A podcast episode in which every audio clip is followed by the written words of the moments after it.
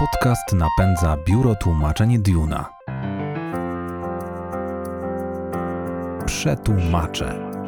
Podcast o tłumaczach, tłumaczeniach, językach i komunikacji. Witam serdecznie w kolejnym odcinku podcastu Przetłumacze. Nazywam się Kacper Wawrzak i rozmawiam dziś z Pawłem Kowalukiem i Michałem Skowronem o technical writingu. Moi goście to autorzy podcastu TechWriter Koduje, doświadczeni specjaliści, publicyści i mentorzy, aktywni w branży komunikacji technicznej od kilkunastu lat.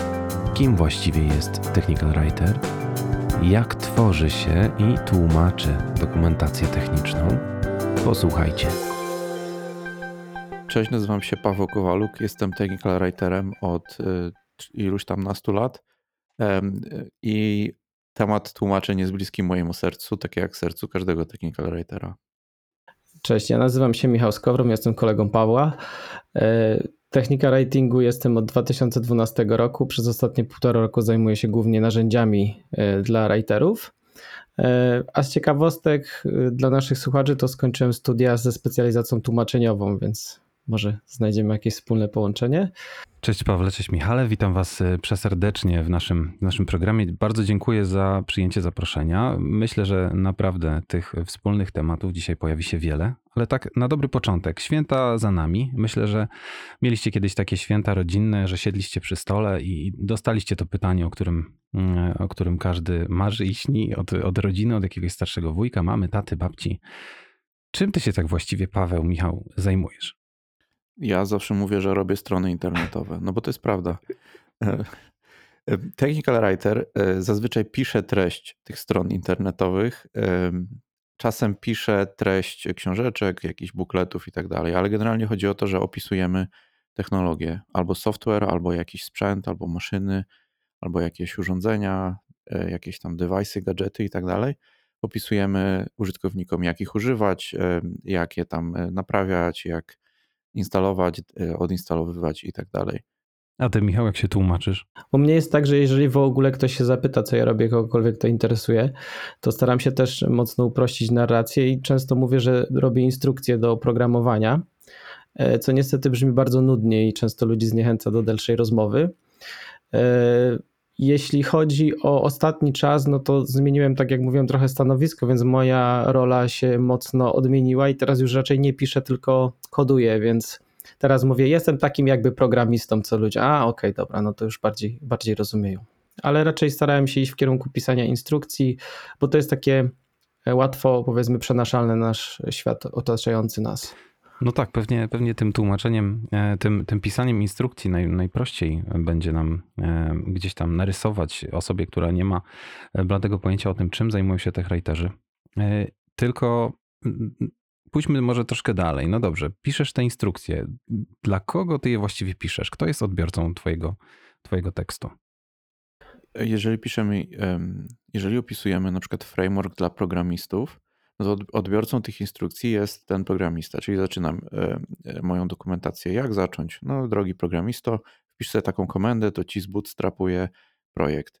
I teraz e, pierwsze kroki są takie, że piszesz coś tam, coś tam, hello world, a tutaj jest szereg stron z referencją, z dostępnymi komendami, z jakimiś tam funkcjami w bibliotece i tak dalej. Odbiorcą jest ten, ten programista. Jeżeli piszę dokumentację dla użytkownika interfejsu, no to odbiorcą jest właśnie ten użytkownik, czyli nie muszę pisać instrukcji do Facebooka, jak czytać posty i tak dalej, ale gdybym pisał instrukcję do Facebooka, na przykład jak zarządzać stroną, no to wtedy rozpisuję się i mówię, tutaj zakładamy stronę, dodajemy obrazek, nazwę, ustalamy publiczność i tak dalej, i tak dalej. Wszystkie te instrukcje e, człowiek może sobie albo przeczytać od góry do dołu, albo może poszukać tego, co konkretnie potrzebuje teraz, sprawdzić jedną rzecz i jej użyć.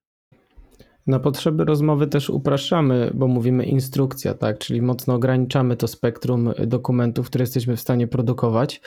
Y, A szczególnie teraz y, w świecie technologicznym, gdzie tak naprawdę dokumentacja może być bardzo różna i mieć wiele form. Niekoniecznie musi to być taka typowa książka, którą dostajemy, albo nawet strona internetowa.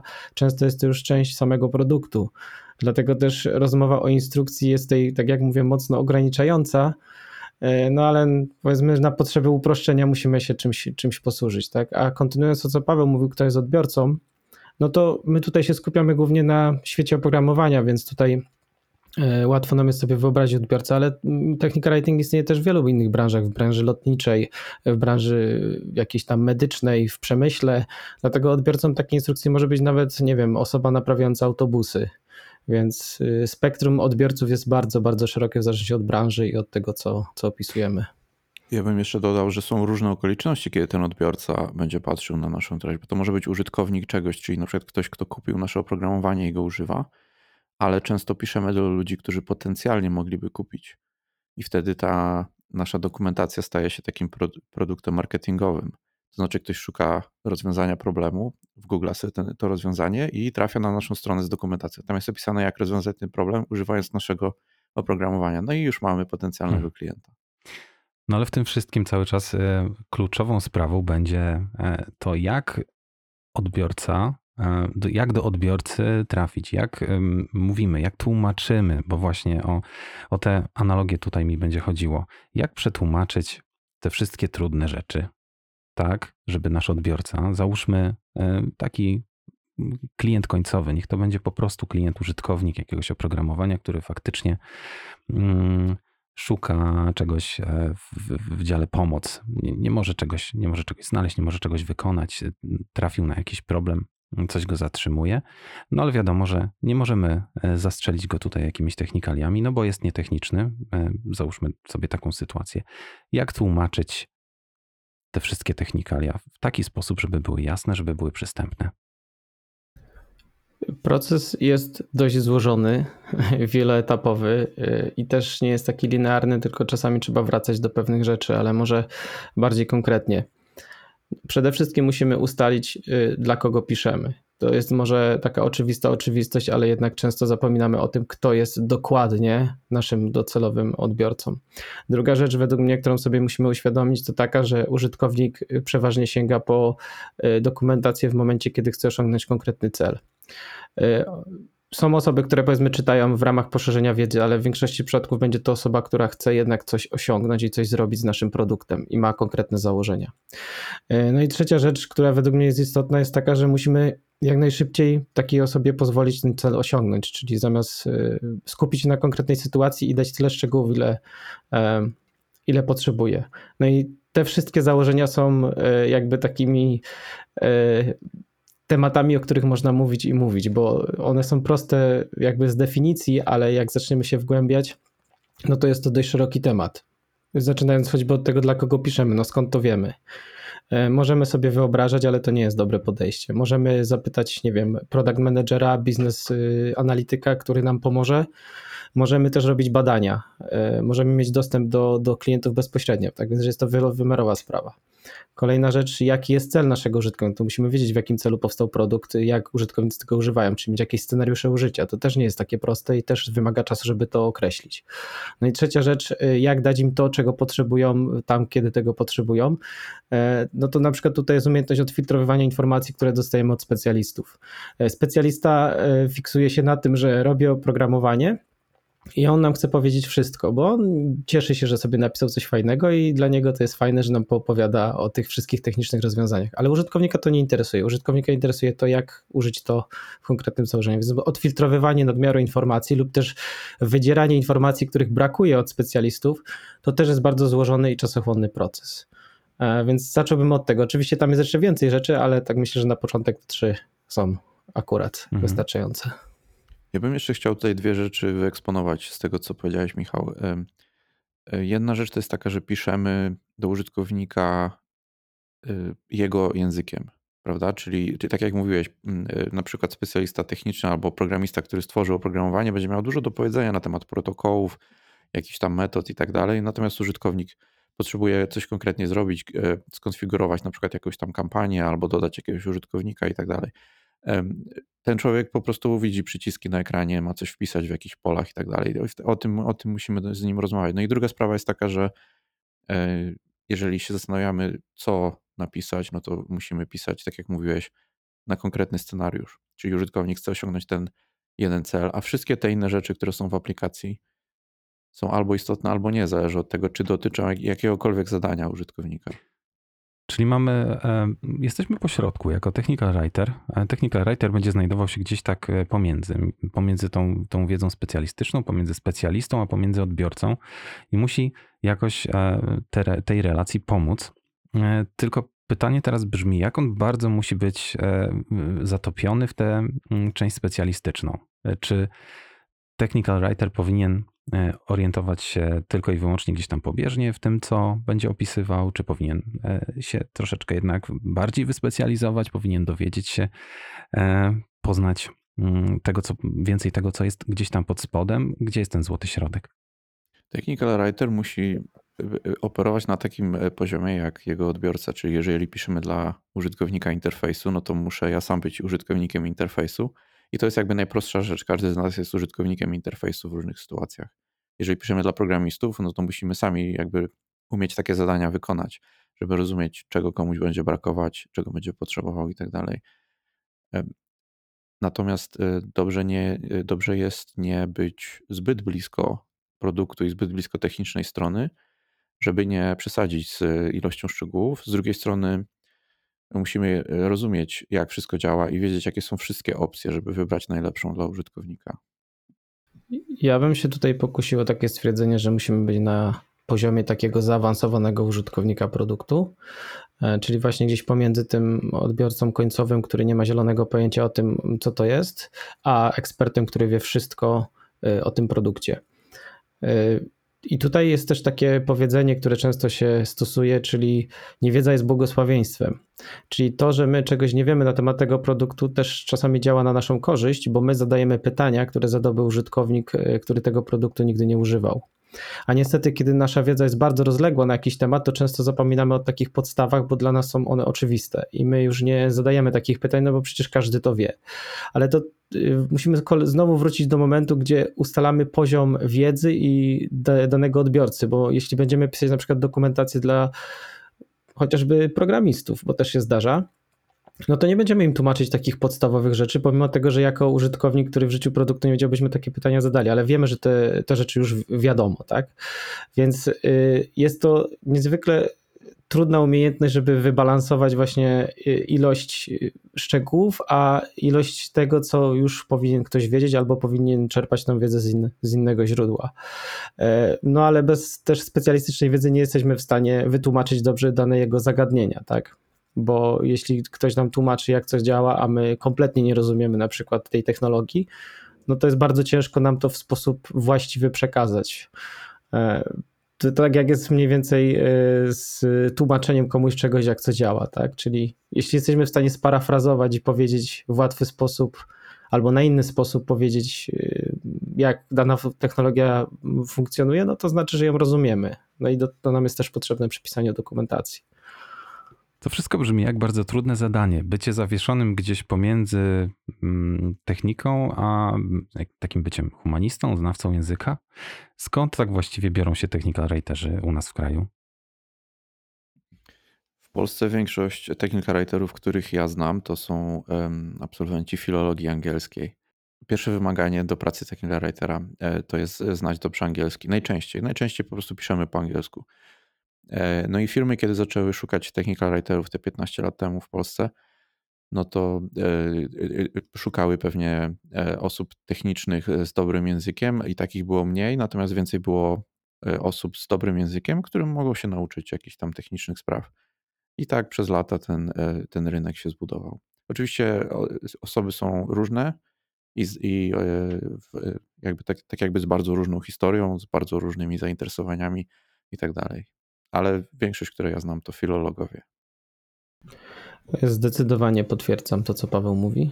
Ja jestem chodzącym przykładem tego, że właśnie po filologii angielskiej można zostać technika writerem. E, jest też ta druga ścieżka, czyli osoba techniczna, e, która jakby językowo się rozwija bo język może umieć nawet jako native speaker, ale jednak y, pisanie to jest troszkę coś innego, a jeszcze w ogóle pisanie dla odbiorców technicznych, a pisanie takie kreatywne to są w ogóle dwie różne historie i tutaj też często trzeba zapomnieć o tym, czego nas w szkołach uczą, jeśli chodzi o taką ornamentację i jakieś tam upiększanie, ukwiecanie naszego języka, bo tutaj to niestety nie działa. No i takie, taka ścieżka inżynier, który na przykład pisze dokumentację, to raczej bym powiedział, że na zachodzie się zdarzają takie sytuacje, na przykład w Stanach Zjednoczonych, gdzie ten zawód już bardzo długo istnieje. No i na przykład osoby, które już nie chcą, nie wiem, zajmować się technologią w, tak bezpośrednio, to na przykład zostają technika writerami, bo dalej ten kontakt mają, ale już nie muszą same praktycznie tych rozwiązań tworzyć, tylko je opisują. No dobra, czyli mamy do czynienia z kimś, kto wyuczył się na lingwistyce, załóżmy, języka angielskiego i nagle okazuje się, że tak jak wspomniałeś, powinien odłożyć na bok sporą część tej wiedzy, skupić się na w ogóle zapomnij o stronie biernej. Musisz, musisz uprościć swoje słownictwo, skrócić zdania, tak żeby te teksty były po prostu e, łatwe w odbiorze, żeby były przyjemne w odbiorze, żeby ich mglistość była jak najniższa. No i jak się z tym wszystkim e, poukładać, jak się z tym przeprosić? Dlaczego, dlaczego to w ogóle ma sens wszystko, żeby. Dlaczego tak musi być? Może w ten sposób, że, że to musi być takie proste. Naszym e, odbiorcą często jest człowiek, którego, dla którego język angielski nie jest pierwszym językiem. I to jest jakby taka zasadnicza sprawa, od której wychodzimy. E, teksty, które piszemy, są czytane czasem w sytuacjach stresowych, e, kiedy coś nie działa, kiedy coś nie funkcjonuje, ktoś ma jakieś tarapaty, potrzebuje szybko z nich wybrnąć. No i dodatkowo te, te teksty, które piszemy, trzeba tłumaczyć na inne języki. I uproszczony język też mocno ułatwia kwestię tłumaczenia. Poza tym też w mocno regulowanych branżach, e, gdzie na przykład już przepisy prawa regulują pewne rzeczy związane z dokumentacją, no to y, precyzja, jeśli chodzi o określanie pewnych kroków czy procedur, jest tutaj kluczowa, bo w momencie, kiedy coś pójdzie nie tak i okaże się, że instrukcja jest nieprecyzyjna i nagle będą z tego powodu jakieś konsekwencje w postaci, nie wiem, pożaru, katastrofy, śmierci kogoś, kto używał, tak też się zdarza, no to wtedy mogą być no, nieprzyjemności albo też jakieś tam kary finansowe, czy też nawet y, no, wiadomo, więzienie i tak dalej. E, chociażby przypadek, nie wiem, e, sterowania samolotem, tak, jakieś procedury bezpieczeństwa i tak dalej, no to, to ktoś, te, ktoś to też musi pisać. Ale tak może mniej drastycznie, no to ten język musi być prosty, no bo tak jak Paweł wspomniał, to to ma służyć, to ma być praktyczne, tak? E, osoby nie czytają tego po to, żeby mieć rozrywkę, tylko po to, żeby jak najszybciej dotrzeć z punktu A do punktu B i osiągnąć ten cel, więc to jest główne założenie, więc nie ma czasu na jakieś tam upiększenia, tak? Język na pewno nie może być wieloznaczny. To jest podstawowa sprawa. To, co piszemy, musi mieć jedną możliwą interpretację. E, I co za tym idzie, e, też nie można za bardzo używać metafor, czy jakichś takich odwołań kulturowych i tak dalej. E, żarty, zdarzają się, zdarza się lekkie podejście i teksty napisane tak powiedzmy z, z uśmiechem, ale, ale żart to jest taki grząski grunt, gdzie kogoś coś śmieszy, a inną osobę to drażni, więc e, też musimy unikać takich spraw. No i nie zapominajmy o tłumaczeniach. Czy to są żarty, czy to są metafory, czy to są jakieś figury językowe. Są one trudne do przetłumaczenia. Tak, i tutaj przychodzi mi do głowy na przykład jeszcze jedna taka zasada, którą ja jakoś e, miałem zawsze w głowie, czyli staraj się nie powtarzać e, tego samego słowa, staraj się jakby właśnie synonimów używać, żeby ten tekst był ciekawszy, ładniejszy. No to, to o tym wszystkim trzeba zapomnieć. Tutaj powtórzenia, czy też e, używanie konsekwentne tego samego terminu jest jak najbardziej potrzebne, a właśnie takie powtarzanie, nawet żeby nie używać jakichś tam zaimków, tylko w pełny rzeczownik, na przykład w zdaniu po zdaniu ten sam, jak najbardziej w porządku. Jeśli to powoduje, że tekst jest czytelniejszy, to się tak robi po prostu i tutaj nie ma znaczenia estetyka już takiego. Wspomnieliście o kilku takich zasadach. E, one wszystkie brzmią logicznie, ale czy są gdzieś zebrane? Czy jest jakiś porządek? Tutaj mamy jakieś standardy, jakieś normy? Istnieje. E, technical writing często się odwołuje do takiego stwierdzenia Simplified Technical English.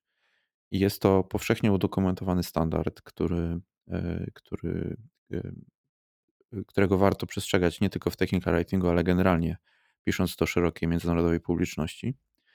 Natomiast zespoły techwriterskie mają też swoje style guide'y i swoje takie jakieś wytyczne dotyczące stylów, które idą nawet często głębiej i doprecyzowują e, pisownie na przykład przecinków, interpunkcje i tak dalej, e, wybór pisowni słowa, czy piszemy color przez OU, czy przez samo O, czy wolno nam użyć EG przecinek, czy raczej mówimy for example i tego typu sprawy.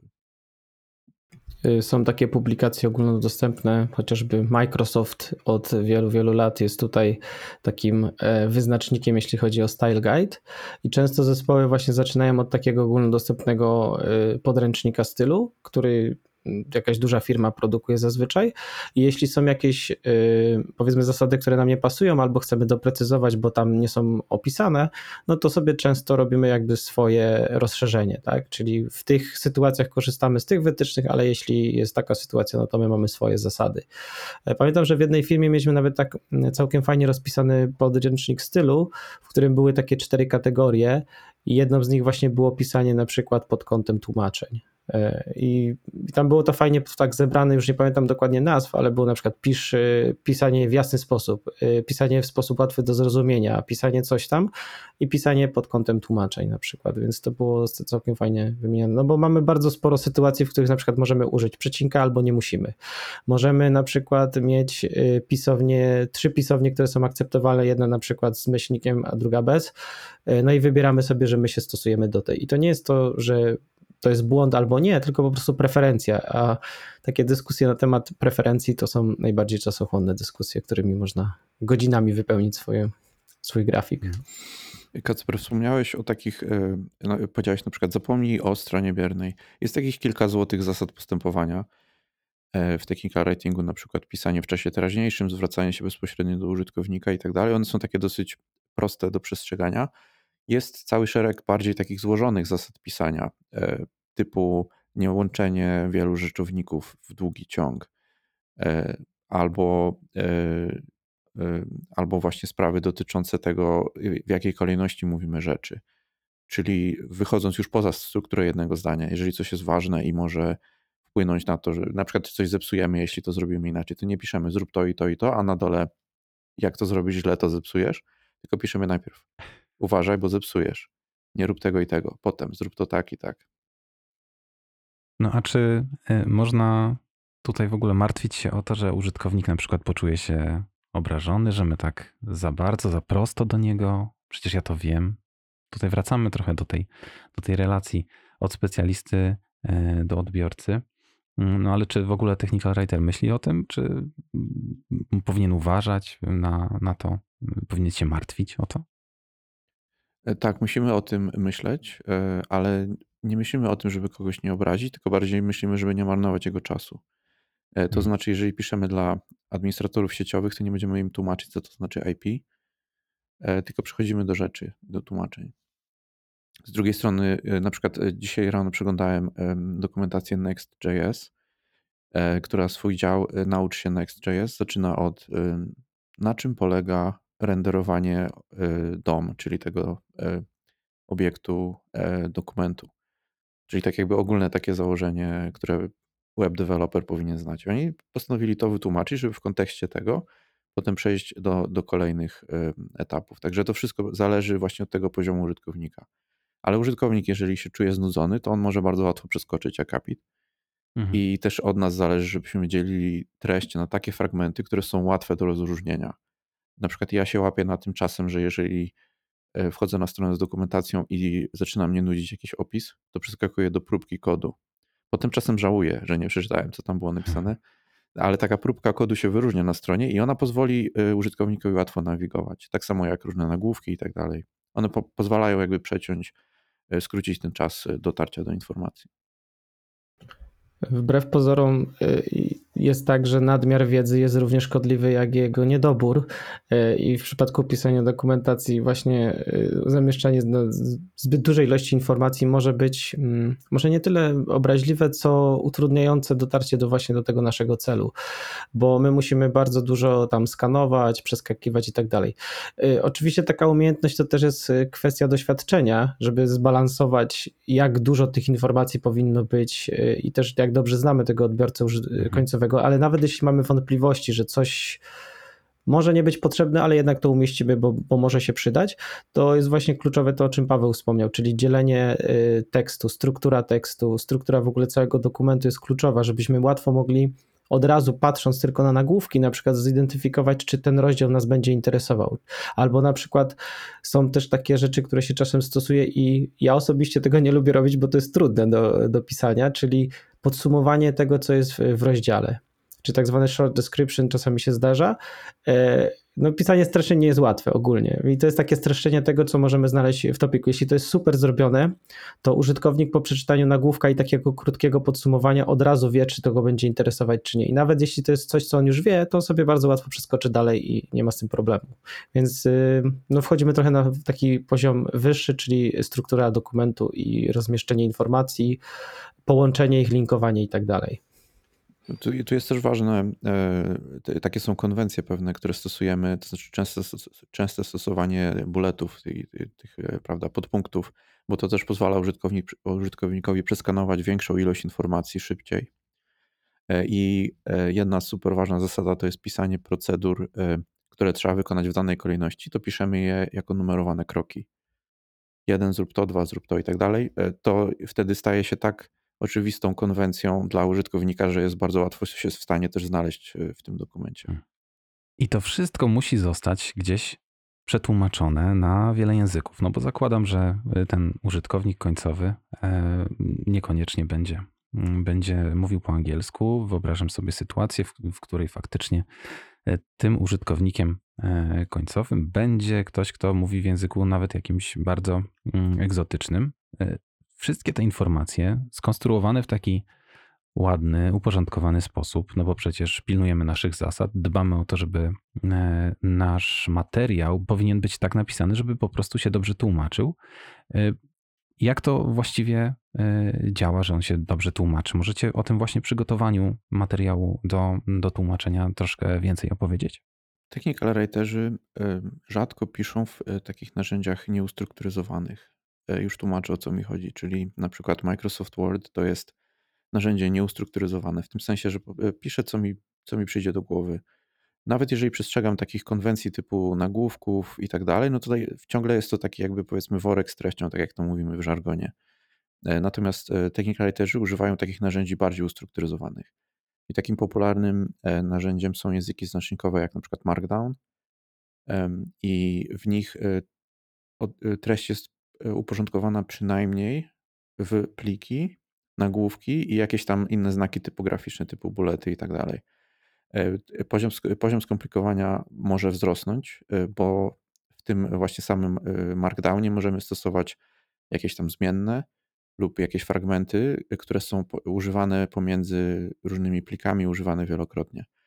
Oprócz tego są jeszcze bardziej złożone e, narzędzia do pisania, takie oparte o języki XML, jak na przykład e, DITA. DITA to jest taki standard w dokumentacji technicznej, który jest e, językiem znacznikowym dokumentu technicznego, opisującym bardzo szczegółowo, co każda część dokumentu oznacza. Na przykład fragment kodu, ten fragment jest komendą, tamten fragment jest komentarzem.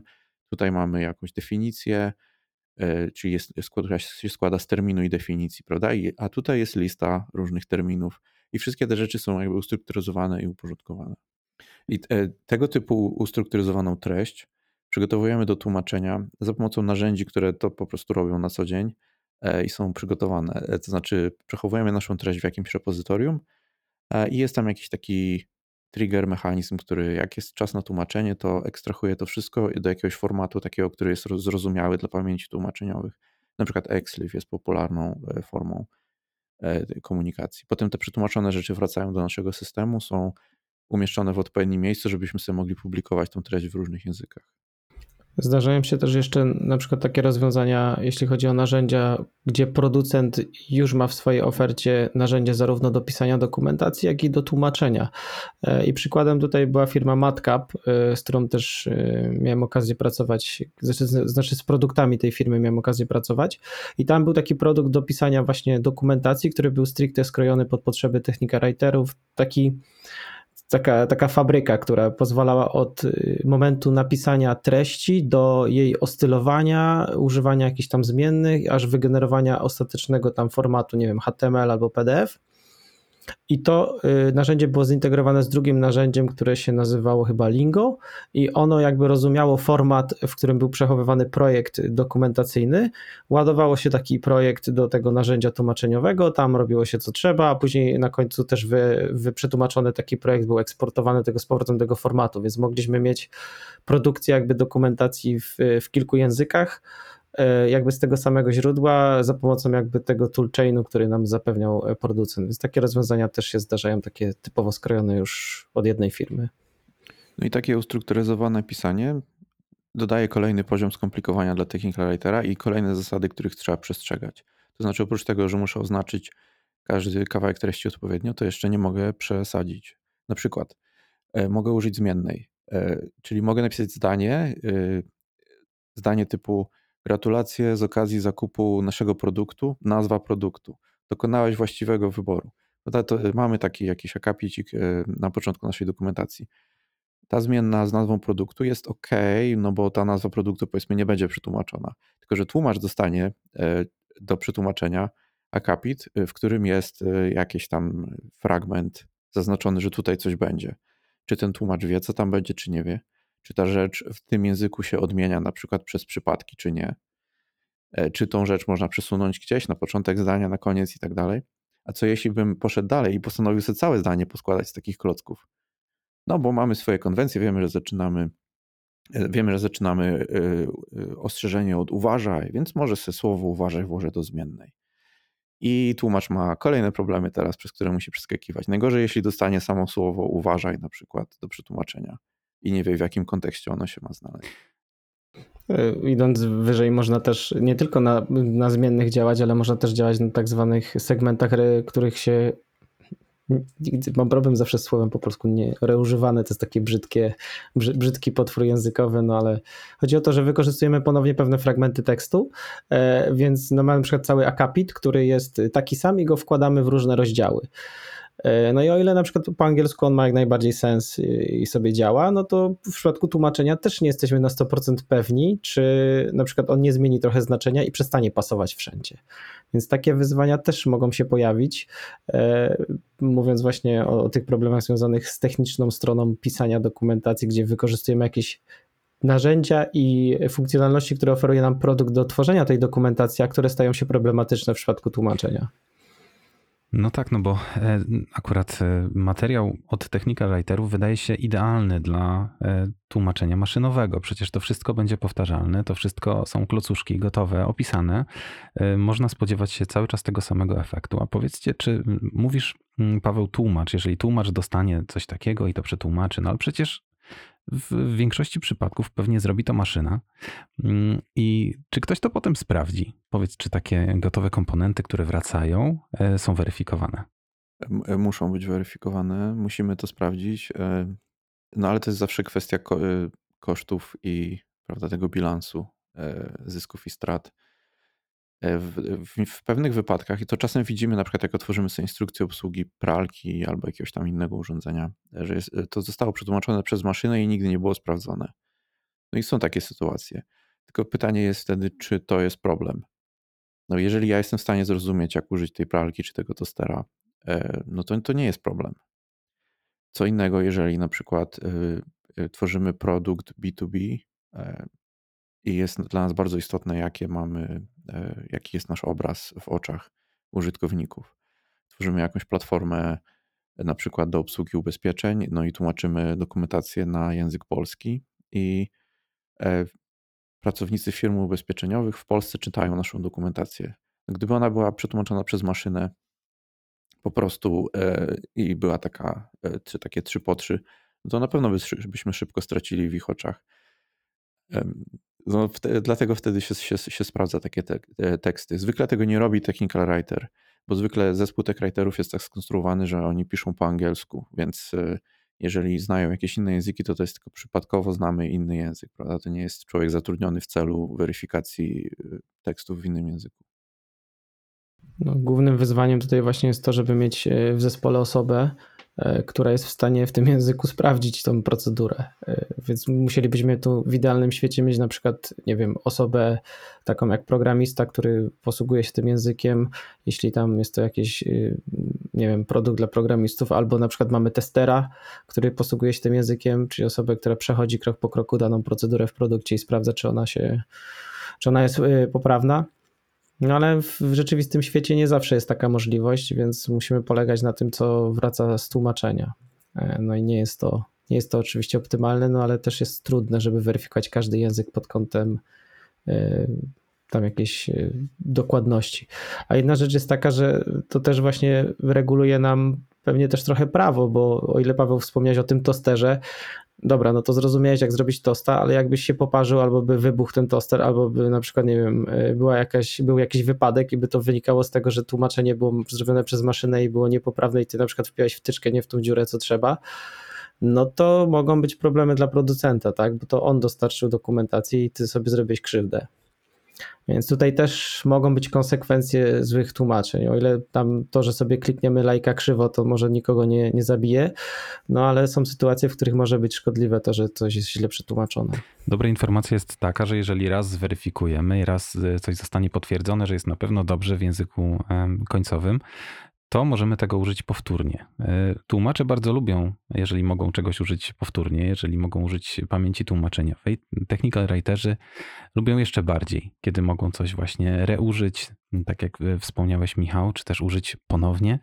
E, powiedzcie trochę więcej o tym, mm, o tej ekologii słowa, tak bym to może nazwał, czymś, co, co jest takie, takie pomocne, jest, e, mm, sprawia, że naprawdę oszczędzamy bardzo, bardzo, bardzo wiele czasu. Reużyć można e, małe bardzo fragmenty. Najczęściej się reużywa zdanie, nic mniejszego niż zdanie, chyba że na przykład nazwa produktu, ale zazwyczaj zdanie jest taką podstawową jednostką, dlatego że to jest coś, co można przetłumaczyć często tak jakby samo z siebie jeżeli byśmy chcieli reużyć y, pół zdania, no to wtedy będziemy mieli problem. Czy to jest pierwsze pół, czy to jest drugie pół i tak dalej. Y, więc można takie zdanie, można cały akapit, można całą, y, cały szereg akapitów, czyli taką jakąś sekcję, artykuł i tak dalej. Można to wszystko użyć w wielu miejscach. Rzeczy, które często się reużywa, to są jakieś takie ostrzeżenia, na przykład uwaga, powierzchnia tego urządzenia jest gorąca, kiedy jest w użyciu dłużej niż jakiś tam czas, prawda? Czyli to, to ostrzeżenie możemy sobie umieścić w, w wielu miejscach. E, I co jest e, praktycznie reużywane często, to są rzeczy, które są wspólne.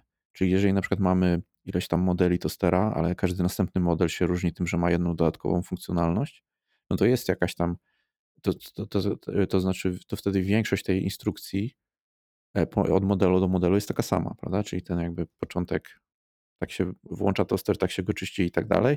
Jest wszystko takie samo, no tylko że ten toster jeszcze ma dodatkową lampkę, na przykład, która się zapala, jeżeli tosty są, mają za dużo sera, prawda? I, e, i to jest coś, co piszemy osobno, natomiast pozostałe rzeczy, rzeczy używamy. Natomiast e, jest jeszcze sprawa taka, która się pojawia, jeżeli publikujemy dokumentację na stronę internetową, bo wtedy może być za dużo reużycia po co w kółko pisać to samo, skoro użytkownik wpisuje coś w wyszukiwarkę i e, znajduje te słowa, które napisaliśmy. Czy chodzi nam naprawdę o to, żeby wpisał frazę i ją zobaczył e, po prostu 100 razy na, e, na stronie z wynikami?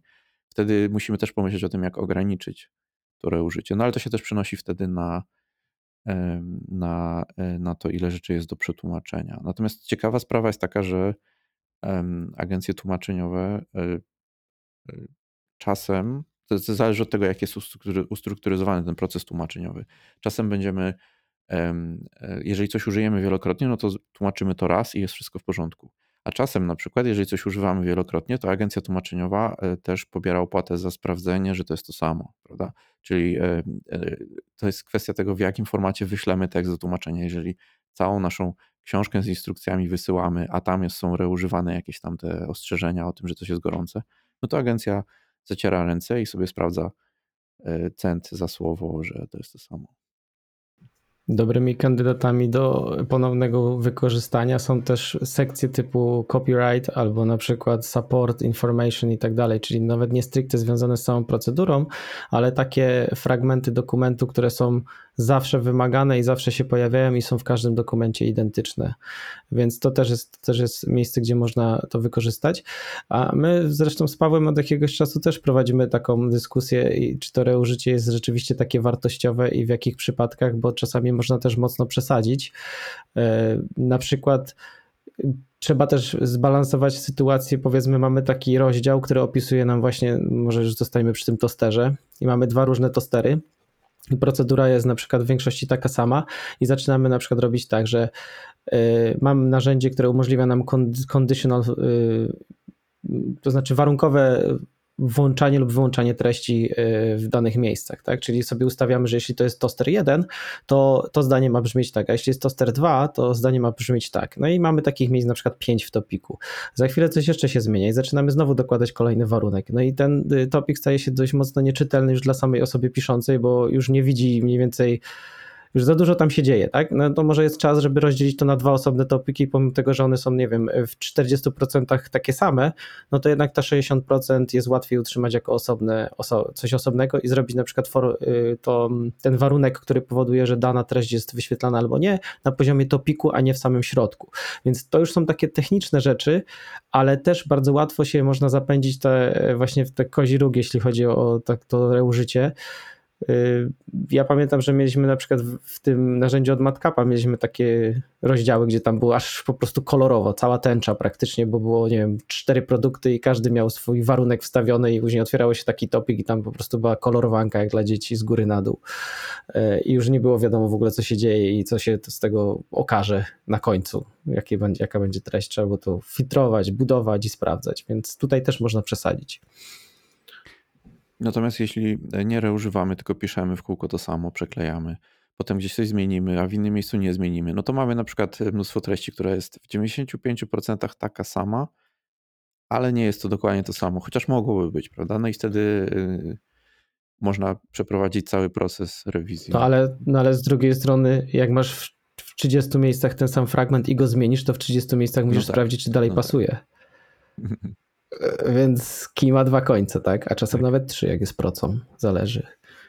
Chodzi właśnie o to utrzymanie, późniejsze utrzymanie tej dokumentacji. Przy utrzymaniu dokumentacji i w ogóle tak w pracy tłumacza, jak i w pracy techwritera, myślę, e, bolączką częstą e, są teksty, które są mm, grafiką, bądź teksty na grafice, jakieś print screeny. Na pewno bardzo lubicie print screeny e, i, i strzałeczki, które pokazują jakieś elementy, które lubią po jakimś czasie, na przykład w kolejnych rewizjach, y, zmienić się i wtedy co?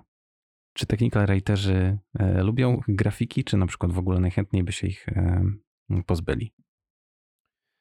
Fajnie jest nie musieć e, robić tysiąca screenshotów za każdym razem, jak zmieni się interfejs, prawda? Czyli to jest tak jakby podstawowa sprawa, którą, której chcemy unikać. No i fajnie jest nie musieć tłumaczyć obrazka, prawda? Czyli e, taka podstawowa technika, jak jest, jeżeli chcemy zrobić te, to, o czym mówiłeś, e, jest jakiś screenshot, na nim są strzałeczki i podpisujemy, co jest czym. E, no to podstawowa technika jest taka, że tam wstawiamy cyferki do tych strzałeczek, czyli jeden strzałka, dwa strzałka, trzy strzałka, a pod spodem jest lista. Jeden to jest to, dwa to jest to, trzy to jest to i tak dalej. To jest łatwiej przetłumaczyć, no bo jest to tekstem. A żeby uniknąć podmieniania screenshota, no to można na przykład nie robić takiego wiernego screenshota, tylko tak zwany simplified screenshot, czyli powiedzmy, no, albo robimy taki wire, wireframe naszej aplikacji, czyli jeżeli mamy po lewej stronie jakiś panel nawigacyjny, w środku trzy przyciski, no to rysujemy takie coś. Zamiast robić screenshota, rysujemy. Panel nawigacja, trzy przyciski, strzałeczka do środkowego przycisku, ten masz kliknąć, prawda? E, albo są narzędzia, które nam pozwolą zrobić screenshota i go uprościć. E, na przykład Snagit. Nie, nie jestem sponsorowany, nie reklamuję, ale jest bardzo fajne narzędzie. Robię screenshota, e, naciskam tam przycisk Simplify i on tak jakby wymazuje dużo treści z tego screenshota, robi taki uproszczony, uproszczony interfejs. Bardziej zaawansowani dekrejterzy mogą na przykład tworzyć pliki e, SVG z diagramami, e, z jakimś zewnętrznym plikiem, który zawiera te treści, te teksty, które są na, na diagramie, czyli mamy na przykład diagram blokowy, jakie rzeczy są napisane w, w tych blokach i gdzieś osobno jest plik z tymi słowami te słowa można przetłumaczyć. E, pytanie, czy one się potem po przetłumaczeniu zmieszczą w tych blokach, tak jak miały. No więc to się rodzi cały szereg jakichś kolejnych technicznych problemów. Też e, coś, co pokazujemy jako diagram na ekranie, nie musi być grafiką, na przykład plikiem SVG, nie musi być. To może być HTML ostylowany z jakimiś tam, prawda, czy, czy to są e, kwadraty, prostokąty, trójkąty, koła i tak dalej, strzałeczki między nimi i to jest taki jakiś wygenerowany E, wygenerowany diagram e, i do tego są narzędzia, których można użyć, które nam takie coś generują i dokładają e, do strony. Tak, ja na przykład nie lubię screenshotów i unik, unikam jak tylko mogę. Ja jestem człowiekiem, który lubi siedzieć w terminalu. A tak całkowicie poważnie, to jest to duże wyzwanie, jeśli chodzi o utrzymywanie screenshotów, kiedy one się często zmieniają. No i tutaj dla mnie podstawową techniką jest właśnie całkowicie serio mówiąc unikanie tworzenia screenshotów tam, gdzie ich nie trzeba robić. Bo moja zasada jest taka, że screenshot powinien y, jakby dodawać wartość do tego słowa napisanego, a nie jakby duplikować, y, czy też jakby mówić dokładnie to samo bez dodatkowej wartości. Y, jeśli mamy jakąś sytuację, w której łatwo przycisk znaleźć, bo jest wielki czerwony na pół ekranu i napiszemy naciśnij przycisk run, który jest wielki czerwony na pół ekranu, no to raczej screenshot nam tutaj dużo nie, nie wniesie, bo, bo to jest oczywiste miejsce, ale jeśli mamy na przykład produkt skonstruowany tak, że gdzieś w prawym dolnym rogu znajduje się jakieś e, krótkie słowo, które jest napisane taką czcionką, że ciężko jest dostrzec, no to możemy napisać naciśnij w tym miejscu albo y, zejdź do tego miejsca i umieścić fragment ekranu, który nam pokazuje, że to jest właśnie tam.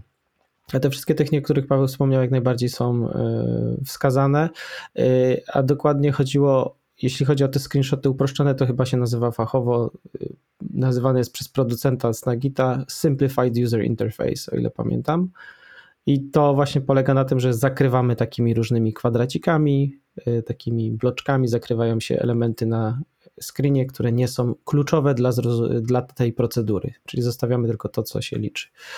E, wiele razy też na przykład e, miałem taką sytuację, że mieliśmy stary dokument i nie było już dostępu do źródła screenshota, e, no to otwierało się takiego screena na przykład w Paintie nawet by, albo w czymkolwiek, co było pod ręką i po prostu się rzeźbiło. Czyli zmieniało się słowa, przeklejało się. To był taki bardzo kreatywny proces, gdzie na przykład labelka zmieniło się jedno słowo w labelce, no i trzeba było je tam skonstruować z dostępnych słów.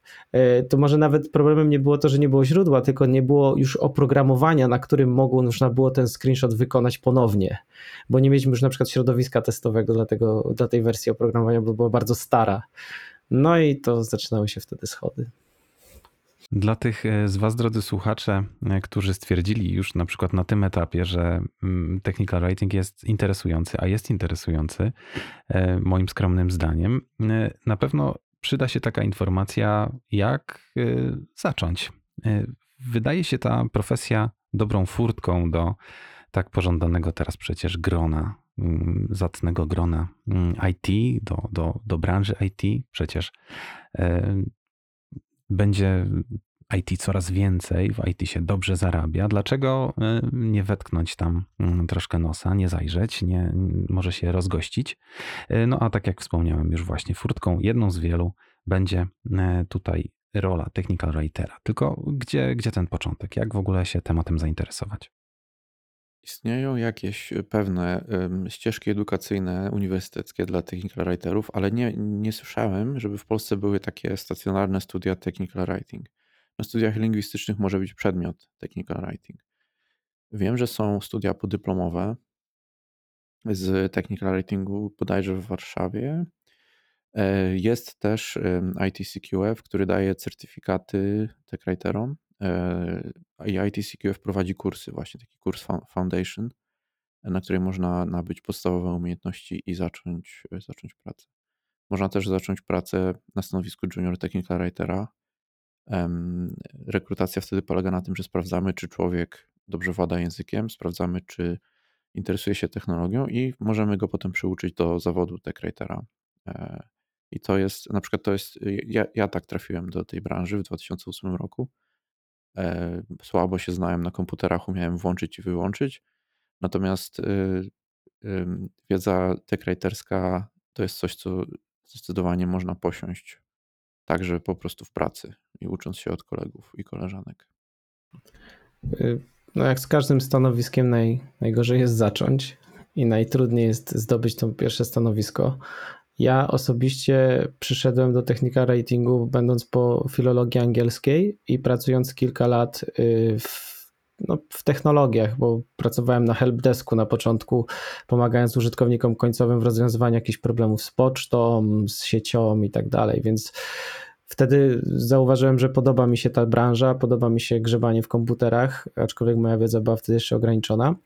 No i tak sobie wtedy wymyśliłem, że będę technika writerem, żeby połączyć to, co studiowałem, czyli język, plus moje tam jakieś zamiłowanie do technologii, które się wyłoniło po jakimś czasie.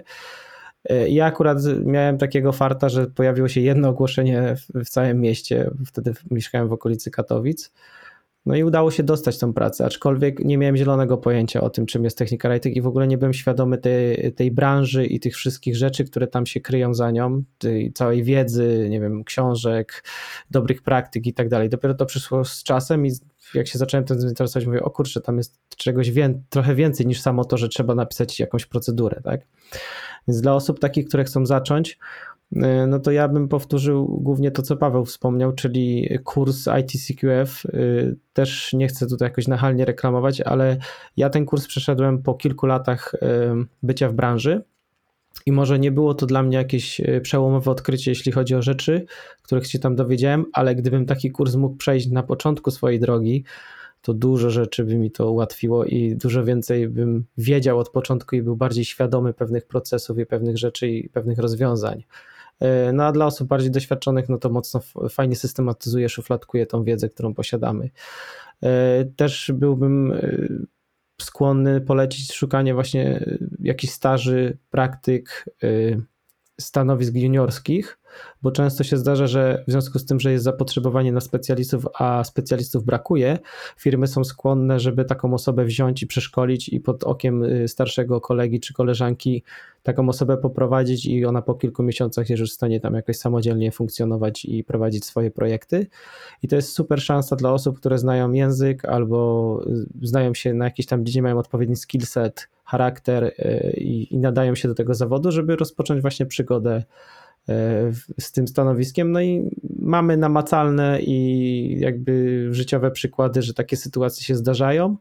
E, I znamy osobiście też kilka osób, które taką drogę przeszły i, no i zostały technika writerami i pracują do tej pory, więc nie jest to może łatwe, ale jest możliwe.